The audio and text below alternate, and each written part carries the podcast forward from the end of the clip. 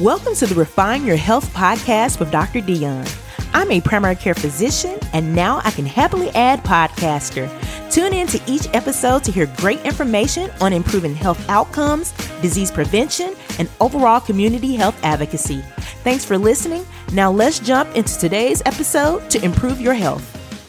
Hello, listeners. This is your host, Dr. Dion. Thanks for checking out this episode of Refine Your Health. I am so excited for this episode. So I decided to title this episode, Do You Need Some um in your life. Therefore, I thought this would be a great time to invite my special guest, Mr. Deverell Austin. And Deverell is a yoga teacher and speaker passionate about integrating yoga into schools, households, corporations, and the healthcare system as a preventative and restorative medicine. He has been teaching yoga for over a decade and on the path for twice as long. He has journeyed throughout Asia, Africa, South America, and the continental US, discovering and immersing himself in local healing practices, eventually innovating his unique self care, self love style. Yoga has helped him to overcome a myriad of traumas, including ankylosing spondylitis, depression, and anxiety.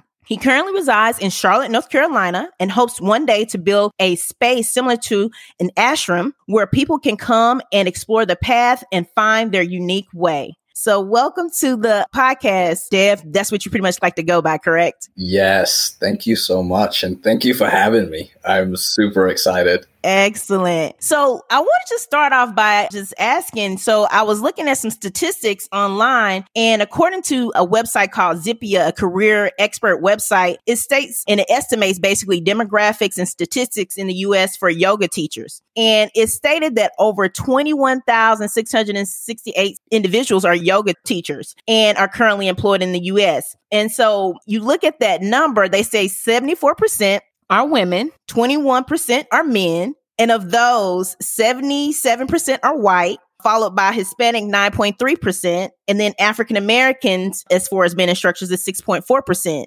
So I would assume that percentage for the African American community, as far as African American men being instructors, is even smaller. So can you explain how did you become interested in becoming a yoga teacher and your path into becoming a yoga instructor? Oh, Thank you for that question. It's an intense question because it's been it's been a journey. I guess I first got I honestly when I started yoga, I didn't know anything about it. I had maybe seen it, you know, in like a magazine or on something online, but honest to goodness, I knew nothing about it. And but I was uh, going through some stuff. I had mm-hmm. aches and pains in my body. I was I was in my early twenties, and so I guess that you can say in some way in I was maybe disconnected from my physical self, right? Okay. And so just things were going on. And uh, I started to grow my hair and get locks because mm-hmm. it was the only thing on my body that I could control. Mm-hmm. You know, I was dropping things, all that, whatever was going on. And my loctician is the one who said to me, Hey, my parents you know, they're like 60 and 70 years old and they mm-hmm. do this thing that helps them with their arthritis and, you know, and of course my ego kicked in. I was like, "Oh my gosh. Well, if, you know, these these folks can do it as parents, you know, I can certainly do it." And so that's what brought me to my first yoga studio, to my first class, and honestly, I didn't love it. You know, mm-hmm. right off the bat, I knew it was tough. It challenged me and for whatever reason, I kept going back. And then eventually I met someone on my third class. The teacher started clapping her hands and everything. She says, I want to give a shout out to this guy mm-hmm. uh, who also happened to be black mm-hmm. and uh, looked similar to me. And she was like, it was his 567th consecutive day of class. Mm, wow. And it was intense because it's hot yoga you know? Okay. So it's 90 minutes of this intense practice. And so I walked up to him afterwards and I was like, why are you doing this? Mm-hmm. You know, I thought he was crazy. I was like, no one puts themselves through this type of torture. So flat out says to me, and, and he's like, he goes, oh, because one day I know I'll be pain free. And I started bawling. Wow. You know, like mm-hmm. intense tears started rolling down my eyes in front of everyone, like the snotty tears too. Mm-hmm. And so that was the moment I guess I knew yoga would be with me for the rest of my life. Mm-hmm. It was by seeing this guy who looked like me, you know, another black man, and he, I didn't know what his pain was. I didn't know where it was coming from. I didn't know, I didn't know anything about Mhm. it, but somehow I knew that we were in a similar position. I could see Mhm. myself in him. Mhm. And so that's essentially, uh, you know, what pushed me to learn more about my practice, learn Mhm. more about my body. And, you know, eventually, maybe a year and a half, two years after I started my practice, I decided to become a yoga teacher and uh, went to found a program, went to California, and and my little really, you know, journey down the rabbit hole started. Wow. So you journeyed to California. So how long were you in California during that time and as far as your journey in becoming a yoga instructor? So my first teacher training was 250 hours in Santa Barbara, Mhm. and uh, it was you know an immersive sort of a program. So we touched on a lot of different bits, the eight limbs, right? So we touched on some meditation. We touched on you know the philosophy of it, all of those things. At that time, we did three classes a day. So we had a morning class, afternoon class, and an evening class. That was sort of to get you ready for the mm-hmm. practice, right? And so after that session, I was, you know, I had this hankering in yoga. I wanted my old life back, the life before my pains and my mm-hmm. discomforts. And so at that point, after my first teacher training, I was like, okay, I'm kind of good now. I can go back into a corporate space, right? Mhm. But I had this, it, it, it's like it, it, you're compelled. You know what I mean? Because of all of the changes that you can feel in your body. It's something that you can measure in your own way. Like, hey, am I stronger? Am I faster? Do I have more mental clarity? Do I just feel good inside? And that's what yoga kind of does for you. Mhm. So I, I had to do more of it. So then Mhm. after California, I don't even remember how long I was there. Maybe, I don't know, I, I don't remember, a couple of months maybe. And just kind of kept on teaching and teaching at different studios. And I was still so new. Like, I, my biggest struggle when in becoming a teacher actually was learning to get comfortable with my own voice, Mhm. you know? So that was something I had to work on. And uh, my first couple classes I taught sucked, you know? they really did. They really did. Uh, the love people had to give me for me to continue. Yeah. Let me ask you this. So basically you had that first class and you were just said like you were just bawling. So how long did it take you to decide like was it like after a couple of classes that hey, I'm going to take this journey into becoming a yoga instructor or was it longer than that? It was a lot longer than that. It was really and truly about two years. You know, Mhm. one of the, I had to ask myself a series of questions. Mhm. One was I physically ready for the practice? And so there's just this period, I guess, when I started where you want to, you know, you're like, hey, am I actually going to keep on doing this? You know what Yeah. I mean? Mhm. Um, but again, early on, I met this guy who, and I didn't even really meet him. You know, I just asked him one question. I was like, why do you do this? And when you meet someone with that much belief that that puts that much effort behind the thing they're committed to, which was simply to be pain free, it makes it so easy to see yourself in that. And so my first two years were really and truly spent going, okay, you know, can I make it to 567 classes consecutively? Mhm. And I did not. I never have. You know what I mean? yeah. Uh, but that be- that's the bar. That was Mhm. the bar for me, and the commitment I think that I demonstrated just by trying to have a real practice. You know what I mean? Mhm.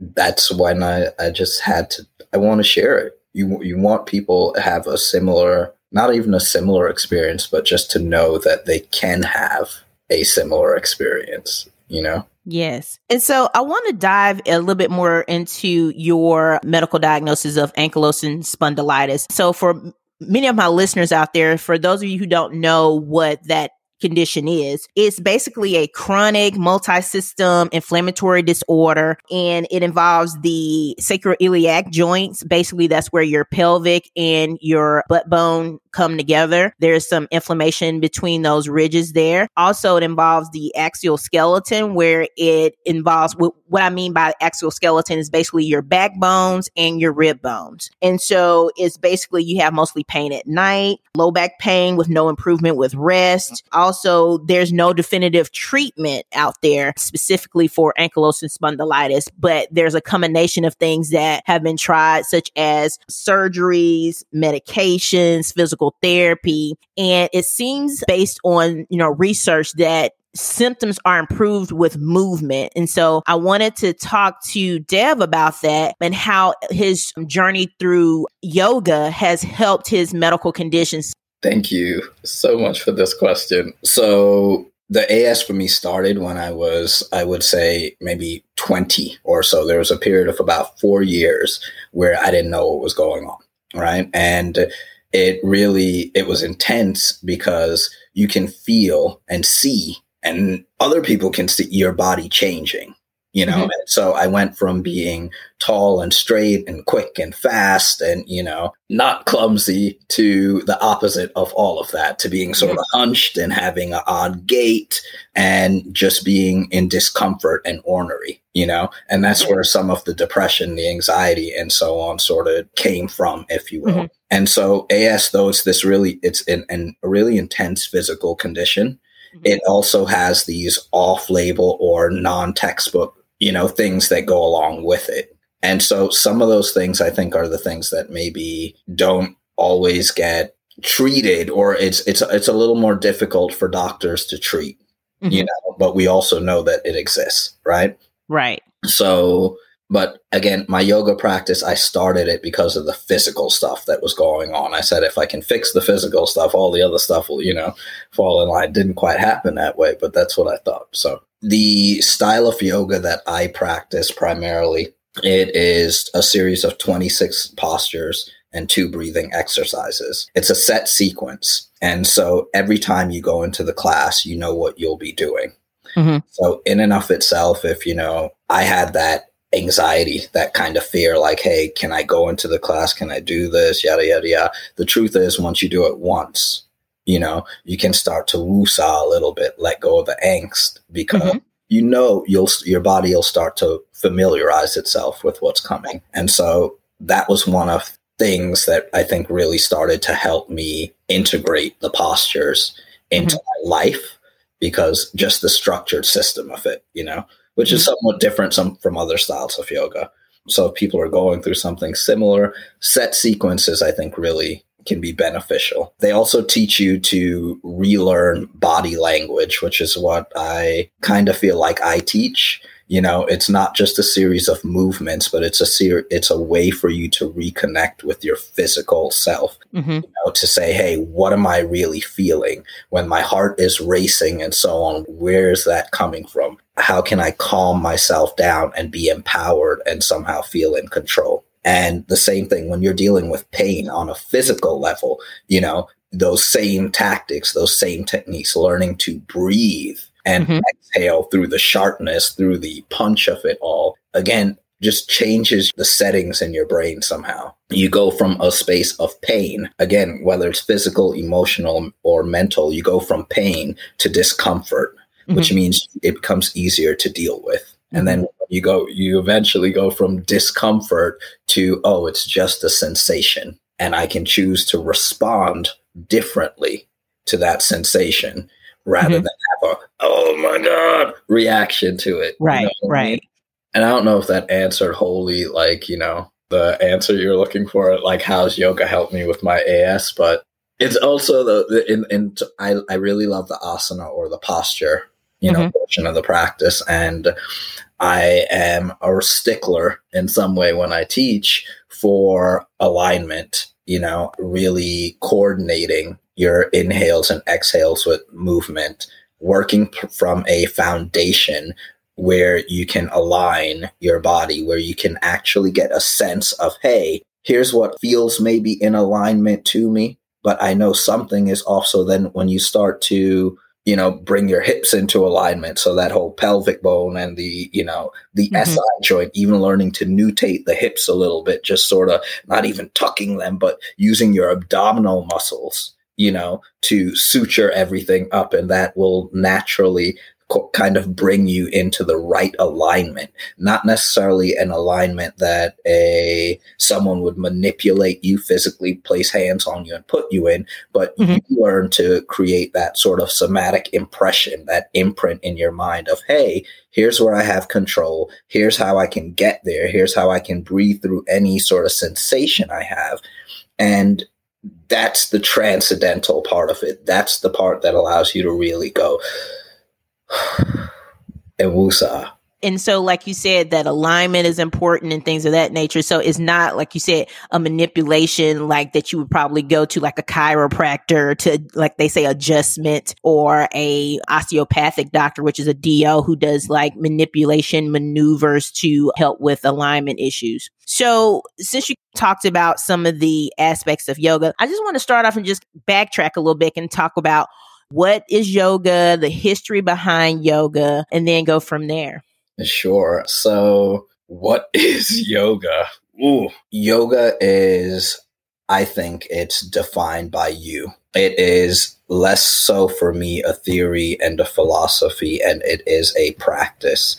You know, it's almost like no one we I can describe to you what maybe being on a roller coaster is like, but the experience of it will be your own. Mhm. And yoga is like that. It's self realization. It, it, it's the process of creating a map to your center and to your to all the spaces around you. Like it, it's it's a process of that. So that's what I kind of think it is. You know, yoga. I guess maybe folks we could say, yeah, it's the connection of your mind and body. But Mhm. when is that ever really disconnected, though? Mhm. You know, I know it may feel that way, but in the philosophy of the practice, we might call that one of the illusions. Mhm. Yoga, anywhere from like a couple thousand to 5,000 years old when it was first written down. Mhm. And it was written by someone named Patanjali. Patanjali could have been one person, or he could have been a the school of people, the name of the school where these yogis would have gone to learn, you know, in the woods in the forest, but away, if you will, from some of the stimuli and excess of society. And so in this book, he sort of wrote down the the process, the eight limbs of yoga. And he talks about everything from, hey, what is the practice and or how to do it? Mhm. You know, I think Sutra 1.2 in the book, it's called the Sutras of Patanjali. I should say that. Okay. And sutras is the Sanskrit word for beads, you know, or threads, I'm sorry. So it's sort of the threads of Patanjali. So it's the Yoga Sutras of Patanjali. And those threads, if you will, were meant to sort of decorate them with our own beads to, you know, put our own experience, if you will, our own spin on them. Because when you do it, you're going to have a different experience than I do, even though we're doing the same thing, you know? Mhm. So there are eight limbs as well, you know. So no matter where you want to start, you don't have to have like an actual. y- You can start anywhere. They, we have the yamas, which would sort of be like the morals and the ethics, and then the niyamas. So yeah, morals. We have morals. We have ethics. Then we would have the asana, which would sort of be the physical portion of the practice. Pranayama. Mhm. I'm saying these out of order. Asana, pranayama, we would have pratyahara, which is sort of a turning inward. Mhm. We would then have dharana, which is concentration, dhyana, meditation, and then we would have enlightenment after that point. Okay. Yeah. Oh man, that was that was intense. So, so those are all the eight limbs of yoga. Yeah, those are the eight limbs. And I think what kind of fascinates me in my sort of exploration and study of it all is that yoga isn't this sort of one thing. Before it was what we just know it as today, give credit to the sages and the yogis and all those people who took like their entire life just to focus on one part of the practice. Mhm. They took time to contemplate, okay, if I breathe this way, what does it do? Where does the breath travel in my body? How does it work, you know, with my cardiovascular system and my circular, all of that stuff. Mhm. And they wrote this down Mhm. and passed this on. And so I focus primarily on the asana, on pranayama, on breathing, and then on the pratyahara, the withdrawal, because that's sort of how I move through my chronic pain experience, you know? Okay. Yeah. I don't know how to pronounce the different limbs, but mm-hmm. I wanted to see you mentioned that one was the turning inward versus meditation. What's the difference between those? Like how does how do those differ? I would say pratyahara is it is the almost like turning off your senses in mm-hmm. some way where you no longer you may close your eyes so that you can no longer see so you're not responding to the stimuli there. Okay. You might make sure that you're in and these are more so uh, in a practical expression of it right? Okay. So then you would say okay i'm in a setting where i can control the sound so there's no sound coming in. You would maybe have cleansed your palate and watched what you ate prior to practice or prior to meditation because it affects, you know, your gut and your system there, you know, but l- basically closing off all of your senses in some way and allowing yourself to feel on a deeper level mm-hmm. uh, beyond the surface sensation. And then the, we would have dharana, so the focus you know, mm-hmm. which is again really intense and different to, in some way from meditation, right? So you want to learn how to like maybe focus on your breathing, focus on the color, focus on a mantra, but it's the concentration, it's a doing of something. Mm-hmm. Okay. And then meditation is, if you will, the not doing. Okay. It's the letting go part, which is okay. super challenging. Yes, because we have thoughts going through our head all the time. So I wanted to ask you uh, as well what is the philosophy behind yoga? I, that's that feels like a super loaded question because on some level I'm trying to figure that out, right? Okay. And when I say that, I think I want to figure that out in relation to me, not necessarily as I then have to relate to the books and to all this stuff, right? Mm-hmm. I'm more about the practical application of yoga. Like, hey, do this, and I promise you, it's going to it's going to change your life. Mm-hmm. I can't tell you how and all of that stuff, but I know it will. And I want individuals who really need it mm-hmm. to connect with it in a similar way. But the philosophy of it. So this would be, I mean, in sort of the sutras in a similar way it's not a religious practice. It is a philosophy that I think empowers us. It teaches us that whatever we're looking for and so on comes from within. It tells you that your internal fire, that thing you can stoke, is your breath. It tells you that your body is your temple and how to care for it and to be mindful of it. And then it also tells you how to experience connection and compassion with mm-hmm. other people and not just with other people but also with your environment how to if you will when you said om mm-hmm. like it teaches you how to feel that vibration mm-hmm. in everything mm-hmm.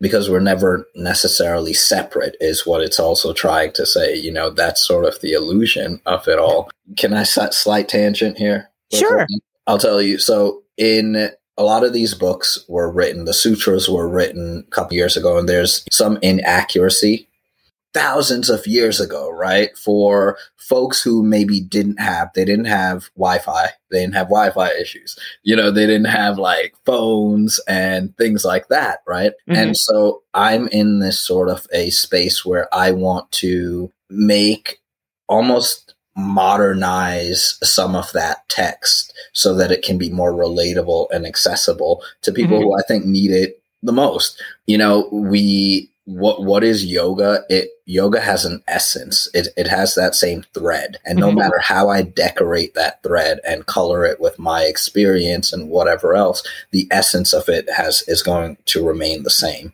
I just think that we have to create ways to make that essence more accessible and relatable to people. You know, it's like a few years ago we had that whole SAT scandal thing mm-hmm. where, mm-hmm. or not, it wasn't a scandal, but they were talking about basically how the SATs were in, inherently biased mm-hmm. because they asked questions that favored kids from a different demographic or background, you know, like asking questions about skiing or taking going fishing or right. something like that. Mm-hmm. And you're like, wait, I've never done any of that. For so some people, yes. The stretch, the leap for you to have to get there, it is just, you know, we can we can make that a lot smaller. So when I'm teaching, I, I, tell people, hey, do you remember when maybe growing up you heard your grandmother or your sister or or your grand someone in your family humming, and they will, mm-hmm. you know, it's the same. It's no different from oh, and getting that vibration in. It's mm-hmm. the intention and the essence that we put behind it mm-hmm. that allows us to really connect with ourselves and then connect with, if you will, or build and develop a real practice. Just being 100%, I can't connect with these individuals who wore loincloths and so on thousands of years ago, mm-hmm. you know, with unless I can apply or layer my own experiences and feel very comfortable doing that on mm-hmm. top of, you know, what's there.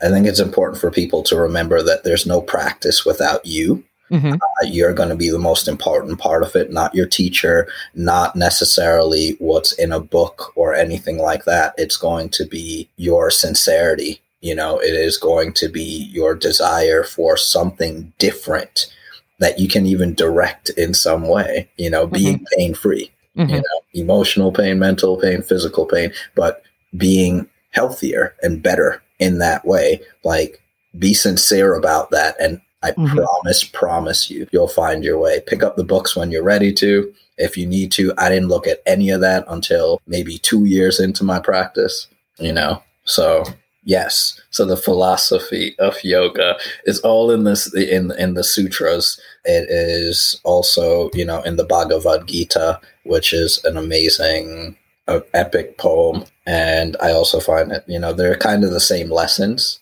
mm-hmm. there same eight limbs are espoused in the Gita that are in the sutras, but you know the sutras is much more philosophical and mm-hmm. you know written for theory and pondering, but the Gita is much more a story that you can relate to and follow. I think a little bit differently, and so they're also nice to read side by side, which is kind of what I'm doing now a little bit. So I'm glad that you mentioned that it's not like a religious practice. It's like a philosophy, which you bring when you bring yourself to the practice itself. And I like to at least uh, mention to the listeners, I practice yoga myself. I didn't know with my, my first experience of actually practicing yoga, not really being educated about it at all. But, you know, I think you made a great point doing something different that's going to benefit you mentally and physically that you've never tried before and willing to take that chance and doing something out of the norm. And I think, you know, for my journey, it's been at least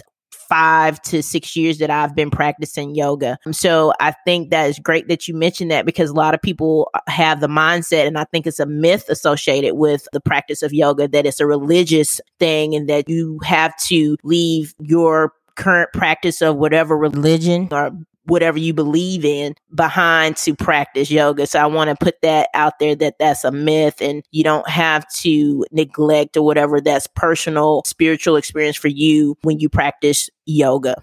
Thank you for saying that and calling that out. So the eight limbs of yoga, is that the same as the different types of yoga that people may practice as far as the asana? I think the physical part that you mentioned, because, you know, you mentioned, oh, you went to this hot yoga. So what are the different types of physical, I guess, yoga versus the other types of yoga that people can practice? Sure. So there's tons of different styles of yoga and the mm-hmm. uh, eight limbs are different from the asana portion of the practice. So the okay. asana is one of the eight limbs. And so basically the asana is the physical portion that when people sign up for a class, that's what you're going to the you're practicing the asana portion of the limb of yoga, basically, is what you're saying. Yes. And there are tons of different styles. Okay. Of, of these things. And they each have their own specific benefits, right? No matter which one you do and where you start, it's going to benefit you. Okay. But we would, I would say, the maybe more, most popular ones, and Ashtanga would be 1st mm-hmm. I would say Ashtanga is also a set sequence. It was started by well, major teachers at least in the lineage, but like Pattabhi Jois and things like that.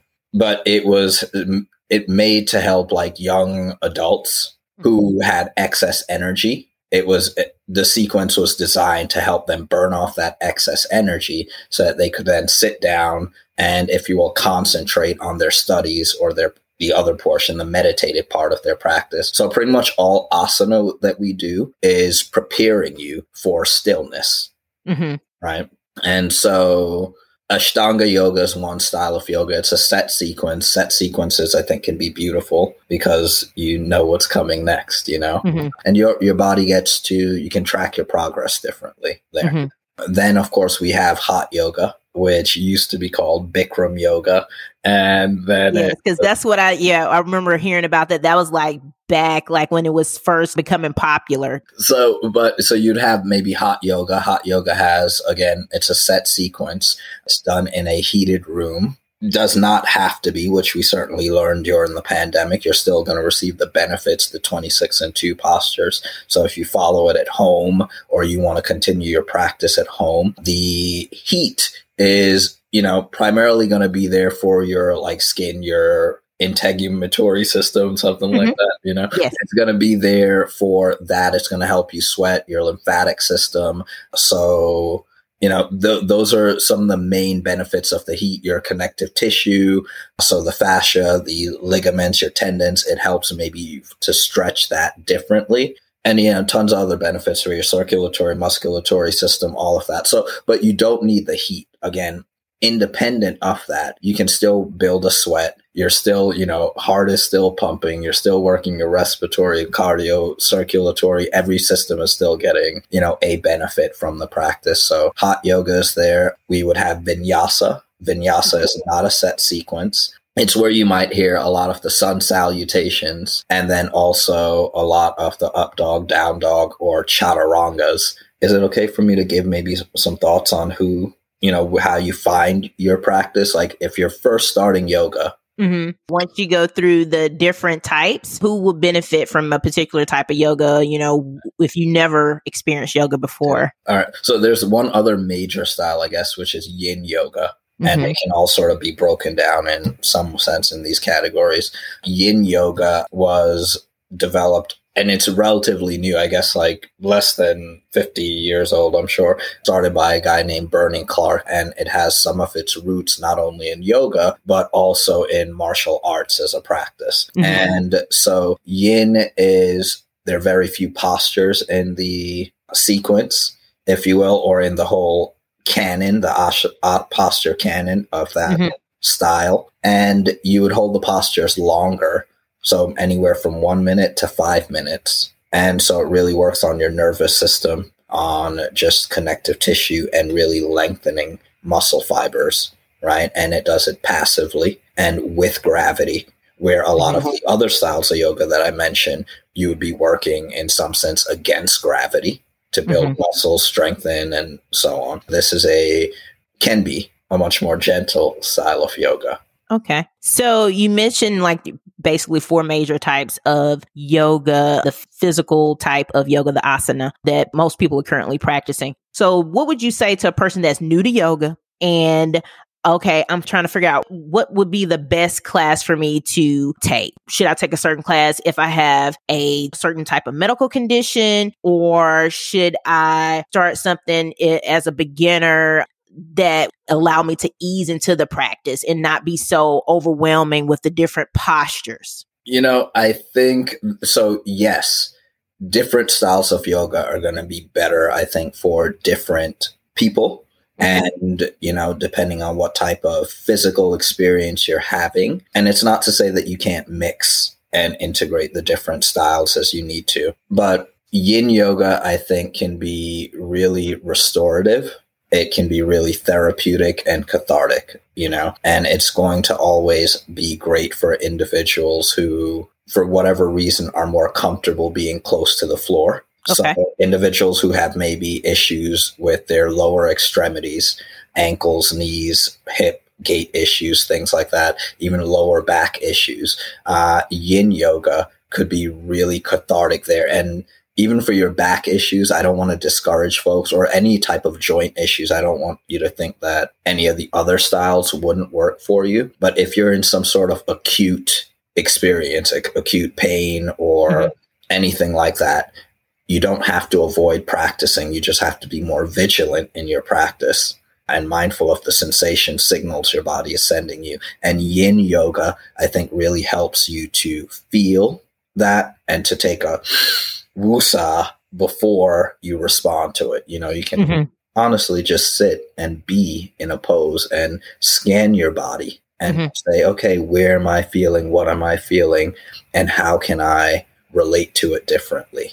Mm-hmm. How can I have a different experience? Because even if you can't stop the pain, you can stop, you can change again how you receive and process that signal, how you interpret it in the brain and make it okay. comfort, you know? Mm-hmm. So, yin for those folks, uh, I would say Ashtanga and Ashtanga and Bikram, they seem like they can be really intense physical practices. Yes. They can be. I don't want to say that they're not, mm-hmm. but you don't let that discourage you. Mm-hmm. The truth is, there's no practice without you. So mm-hmm. I stood up and I think my first couple of classes, I laid down more than I did anything else. Mm-hmm. I mean, my first year of practicing was in Bikram, working on standing and looking at myself in the mirror. You know, I didn't do half the postures. I literally worked on finding balance in my feet, you know, mm-hmm. like lifting one leg up, doing all the like things that you would think that you're not supposed to do, but you have to you develop some courage that way. You develop a connection with yourself. Mm-hmm. So when you talk about the Bikram yoga, how hot is the temperature set for those rooms? I feel bashful saying because then I feel like you won't come. no, it's like 104 degrees and 40% mm-hmm. humidity. You can have a warm yoga session you know what I mean? Where mm-hmm. it feels like a warm summer day. I taught those for a while, you know, and you have a very, it's not too much of a different experience. Mm-hmm. But yeah, it's, it's toasty. You sweat, yes. you know. But yeah, but like you said, it may benefit certain individuals with certain medical conditions. So I would imagine people with more musculoskeletal tight muscles, that type of humidity and high temp would help relax those muscles, improve that tension and spasms in the muscles. So, but are those configured like the hot yoga and I think the other one that you said with the set sequences? Ashtanga. Ashtanga. Are those more advanced levels of types of yoga or you can be a beginner at that as well as far as pra- that practice.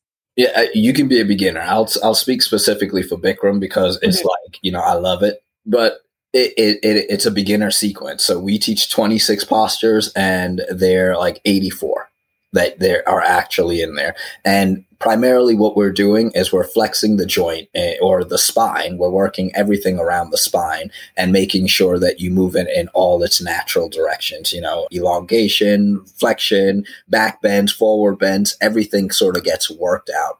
And any, you know, it's not about the depth of the pose.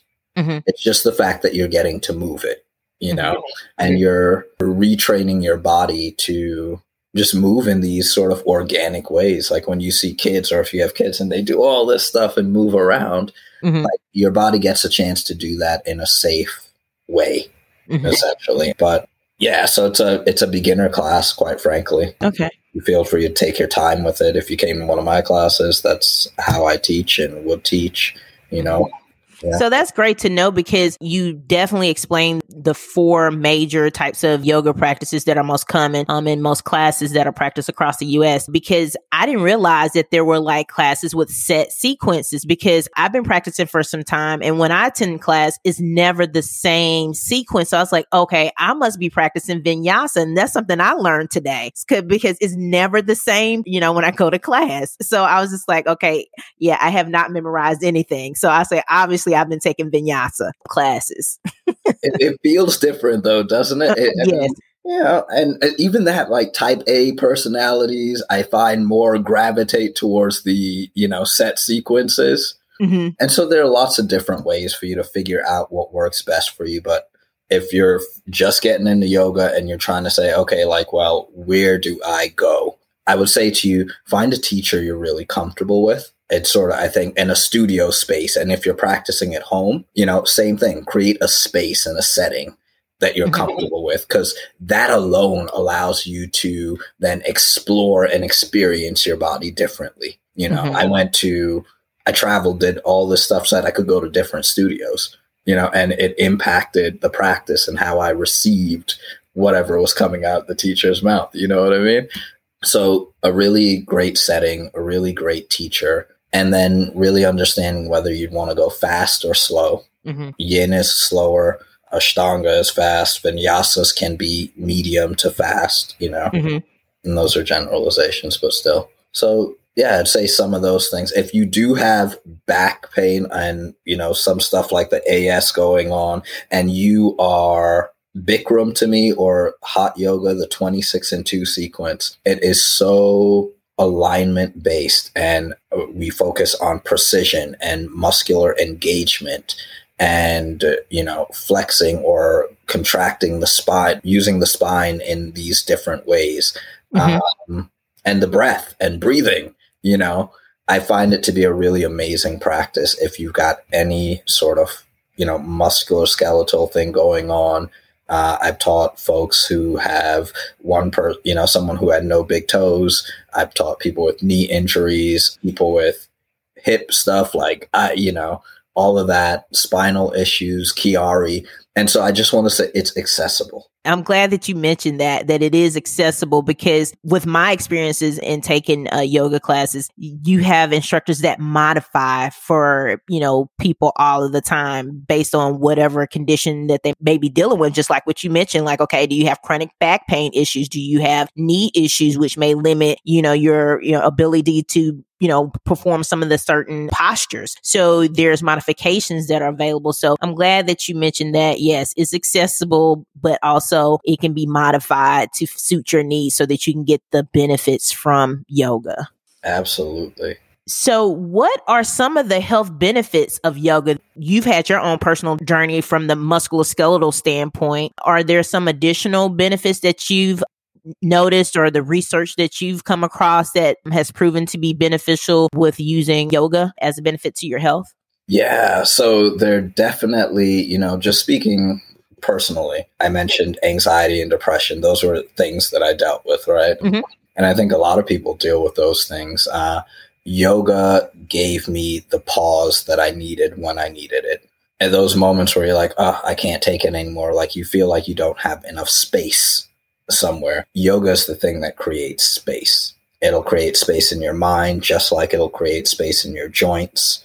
It'll create space in your heart. It does all of that. But I would say it can also help you to, you know, lower blood pressure. It can help with your respiratory system, increasing lung capacity. It will help with simple mental clarity, more blood pumping to the brain, with pranayama, we can increase the different gases, if you will, more carbon dioxide in the brain, improving lucidity for people at different points, ADHD. You know, I work with someone who has Alzheimer's actually, and for them, the set sequence helps him with simply that somatic learning and not becoming aware of where he is learning to come back to his breathing and to his breath. And so I think it also creates an anchor point for our emotions mm-hmm. and it allows us to balance or feel some sort of balance between the outside world and our actual selves. So can you elaborate? So prana is it pranayama? Is yeah. that a breathing type of yoga exercise or is it physical as well? And pranayama is strictly breathing, and okay. it would be, you know, it's, I think in the Sanskrit translation, it's like the life force or energy, you know, is prana, is life force, energy. And in some way, we're saying pranayama is the manipulation of that or exerting some sort of control over that. So, really popular ones that you may see if you're focusing on this part of the practice. If you're saying, "Hey, I'm real. I've had a really stressful day," or even, you know, I have five minutes before I go into a meeting, whatever the case is, you need to do some yoga, do some pranayama. Mm-hmm. You can do alternate nostril breathing, which is sort of inhaling, exhaling through one nostril at a time, sort of alter, you know, it would be Nadi Shuddhi or Nadi Shodhana in Sanskrit, and it improves balance between the hemispheres of the brain. Mm-hmm. In Bikram yoga, we have the Bikram pranayama is what it's called. It improves lung capacity if you have costochondritis, anything like that, chest pain, rib cage pain. It'll help mm-hmm. you to improve those discomforts and again, improve lung capacity, helps with, you know, shoulders, joints, things of that nature. Um, so pranayama is pretty much any breathing exercise, and you'll come across a lot of different ones, and they also have very specific benefits tied to them. There would be a cleansing breath, maybe, which is sort of like lion's breath or kapalbhati breathing, where you're pushing out toxins out of your body because breathing is one of the ways we can do that. It's just, you know, pranayama is all breathing and their classes devoted to this their workshops online devoted to this. And again it's just what makes yoga accessible because at the end of the day we're all sort of going to arrive at the same wusa or peace within ourselves it's a lot of health benefits based on what you just mentioned from practicing yoga. So you have the heart health benefit. You mentioned the breathing, improving your breathing capacity, as well as, you know, f- helping with depression, anxiety, as well as just stress. And I was looking at an article, I think it was like healthline.com.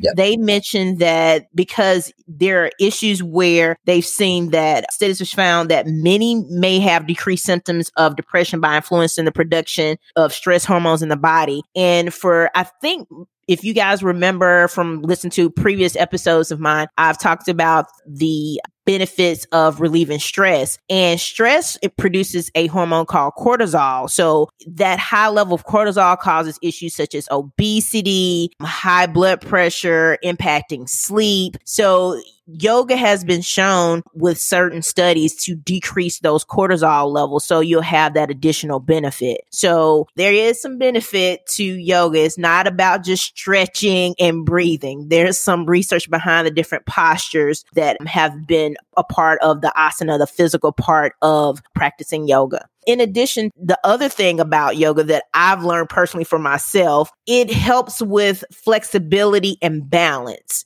think personally for yourself at times that, hey, I'm pretty flexible. But yeah, the practice of yoga can basically say, no, you're not flexible in a sense, but it can improve that with continued practice, correct? Absolutely. How could I forget those? but it, yeah, yoga is going to doesn't matter where you start it, you're going to improve flexibility or balance i think in my whole thing you know I was told when I got diagnosed with AS that, hey, it used to be called bamboo spine. Mm-hmm. Right? And so essentially the the disc between, you know, the vertebrae are meant to fuse over time. And so I was scared beyond like, oh, I was already hunching. I was already stiff in the mornings. You can't imagine the like terror that goes through your body thinking, oh my gosh, I'm like 20 something. This is it. I'm going to be stiff and uh, frozen mm-hmm. for the rest of my life. And so I went into my Bikram classes at the time, the hot yoga classes, and I worked on mentally and physically creating. I want to create space between each of those discs, mm-hmm. and believe my back is now super super flexible. Awesome. I do, you know, but the the poses they really do. You create space between the joints. Mm-hmm. You know, mm-hmm. and imagine what you do with more space. If you look around the room you're in or wherever you are listening to this in your car, you know, what would you do with more space? And right. your joints are somewhat saying the same thing. So mm-hmm. we improve flexibility, improving, you know, uh, everything from just range of motion in the joints mm-hmm. to muscle stiffness. All of that stuff gets impacted for the better through practice. And I think too, you mentioned as well earlier, it improves endurance and body strength, right? As as well, because you had to have to hold those postures. You're using your body weight to hold up some of those postures. That's important to kind of remember as well. But I wanted to ask about the additional benefit that I came across, and I never really thought about it, that yoga plays a role in healthier eating habits as regards to mindfulness in eating. And I know like for people who don't know what mindful eating is, it's basically the intuitive eating where there's a concept that encourage you to be present in the moment while eating. So can you elaborate how that can be connected to yoga?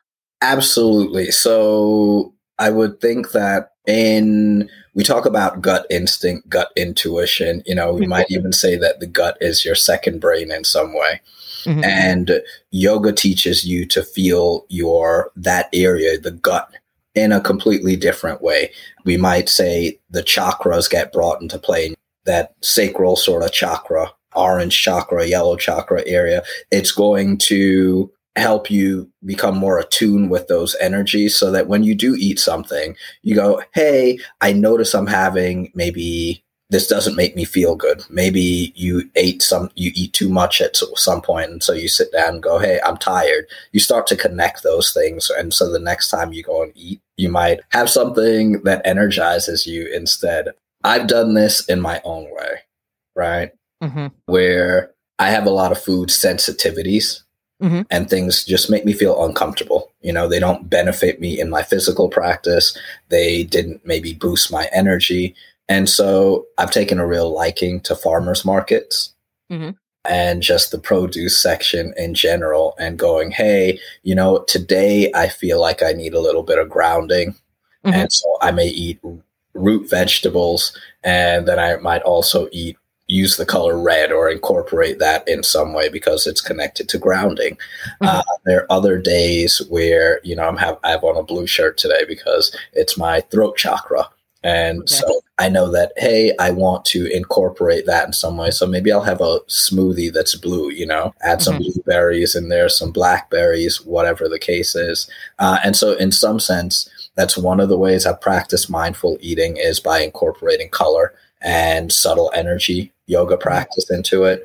The other way is yoga may say that we want to maintain a sattvic diet Mm-hmm. Um, so this is maybe part of the philosophy, I guess. But a sattvic diet, it says that hey, there's certain things we consume that naturally help to elevate and boost our energies, that create a more high-minded or enlightened state, mm-hmm. or get you ready for that. And so you would cut out maybe things like onion and garlic because they or you know no tobacco, alcohol, things of that nature that maybe take you into just, you know, has a negative impact on your health. Begin to feel it and you make the connection. And so you just mentioned something interesting chakras. What is that? So we have these seven meridians or points where energy sort of collects within ourselves. And you would go from your root chakra all the way up to your Sahasrara or crown chakra. Mm-hmm. And uh, the chakras are basically connected with different not only energies but organs in mm-hmm. the body they're connected to different postures they are connected to simply different vibrations when we think about color and the spectrum and all of those things it's a different vibration or mm-hmm. frequency in that area and energy center within the body so someone who has I don't know, issues w- with speaking, or, you mm-hmm. know, thinking about that, you may want to, again, just concentrate on your throat chakra, your Vishuddhi mm-hmm. chakra, mm-hmm. and again, incorporate colors like blue, do oming or chanting or anything like that that is going to stimulate the vibration and raise the f- frequency in that part of your body. So colors can do that, uh, crystals, and it, it, you know, mm-hmm. lots of things. Gotcha. So basically, I'm glad you went through all of the health benefits mm-hmm. regarding the the practice of yoga itself because multiple studies have confirmed that yoga has many mental and physical benefits. And in- incorporating it into your routine can help enhance your health increase your strength and flexibility and reduce symptoms of stress depression and anxiety. So basically finding the time just to practice yoga just a few times per week may be enough to provide a noticeable difference in your overall health. So i'm glad that you mentioned all of those. Also i wanted to ask you as well well that you mentioned that you wanted to provide some additional information about the Bikram like type of yoga practice? So, yes. Right now, because of the pandemic, I know a lot of people maybe haven't been getting into the studio as much. And I know that especially when the pandemic started, it was a tough transition for me because you, you become kind of addicted to the heat, you know? Mm-hmm and you think, well, what can I do without it? So I even practiced in my bathroom for a moment where I would turn on the shower, block the door, and you know, get it all nice and toasty in there, and mm-hmm. then I'd do that for a moment. But while the heat is beneficial, it you know you can actually live without it. You can you'll still get the benefit of all the 26 postures, the two breathing exercises, you're still getting the same benefit in your joints, the same strength, flexibility, all of those things still happen. So the heat is great, but don't let that be the reason to not practice or not check it out at some mm-hmm. point online or wherever you can. It's a really, really awesome practice. Excellent. And so one of my biggest objectives with doing this podcast is to basically bring to light healthcare disparities. And there are significant healthcare disparities in minority communities. African American, Hispanic populations are heavily impacted by many of the medical conditions in our society, such as heart disease, diabetes, high blood pressure, things of that nature, stroke. And those disparities often have to do with lack of access to medical slash health resources and finances and education. So what would you say to those individuals who may have limited access to a gym membership or let's say access to maybe coming to your studio to basically have a class. So what would you say to them like okay as far as anybody that may have reservations about practicing yoga, especially in that community, and then to the addressing the financial component of it, like how could they get into it if they were interested? So there are a lot of different resources out there for you, and like there's one that I really Black Boys Om. Mm-hmm. You know, it is a collective of a couple hundred different yogis all around the world, and the whole goal is to address that disparity. It mm-hmm. is to cr- make yoga more accessible and sort of put, you know, individuals, black people with black people to show them how this practice can honestly serve you. And so that's one resource that you can actually go to online. Blackboysom.org. Okay. It's worth it. You have these all these different resources for wherever you choose to step into the path Mm-hmm. You know, you can go online on, on blackboysom.org and connect with individuals who are either at the same point on the path or in different styles of yoga, lots of different teachers. And so Black Boys Om Academy, is that what you said? Okay. So Black Boys Om Academy is a resource for individuals who may be interested in practicing yoga. What about, uh, I think I came across something else that you mentioned and I was doing some research. It was like Black to Yoga. Yeah. So it it seems like a movement. I was looking at it online. So can you explain a little bit more about Black to Yoga?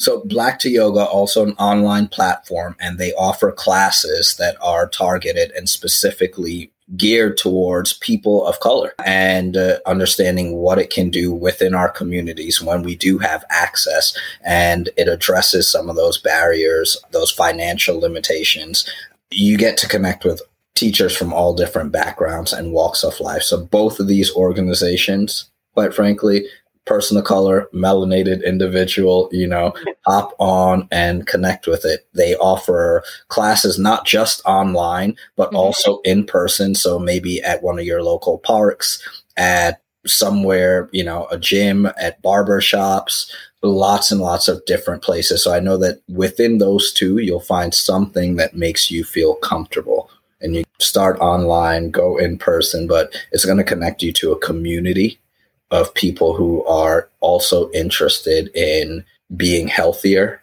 mm-hmm. and just being better in some way.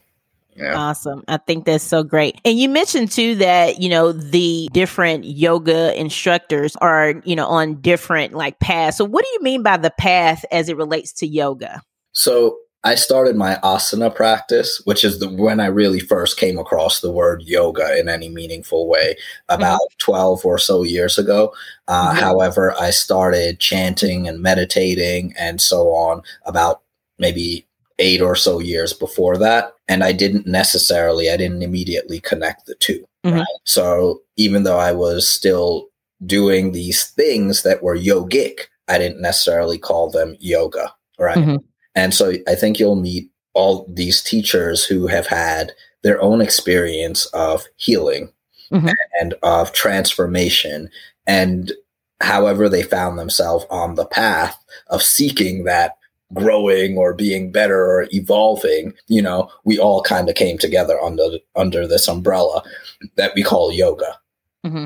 And so, yeah, you'll meet folks like, you know, who have sat down. I have some really great friends who are monks and you go to temple and uh, things like that. I have other friends who live in ashrams, and these are all people of color, you know, and men mm-hmm. of color. And so that was also really amazing, too, you mm-hmm. know, that we're all somehow doing this work, this inner work Mm-hmm. And we've all congregated and collected under these different banners where you can, where we can now get to share and share what worked for us and with the hopes that maybe it'll work for you too, or that you'll find some way to connect.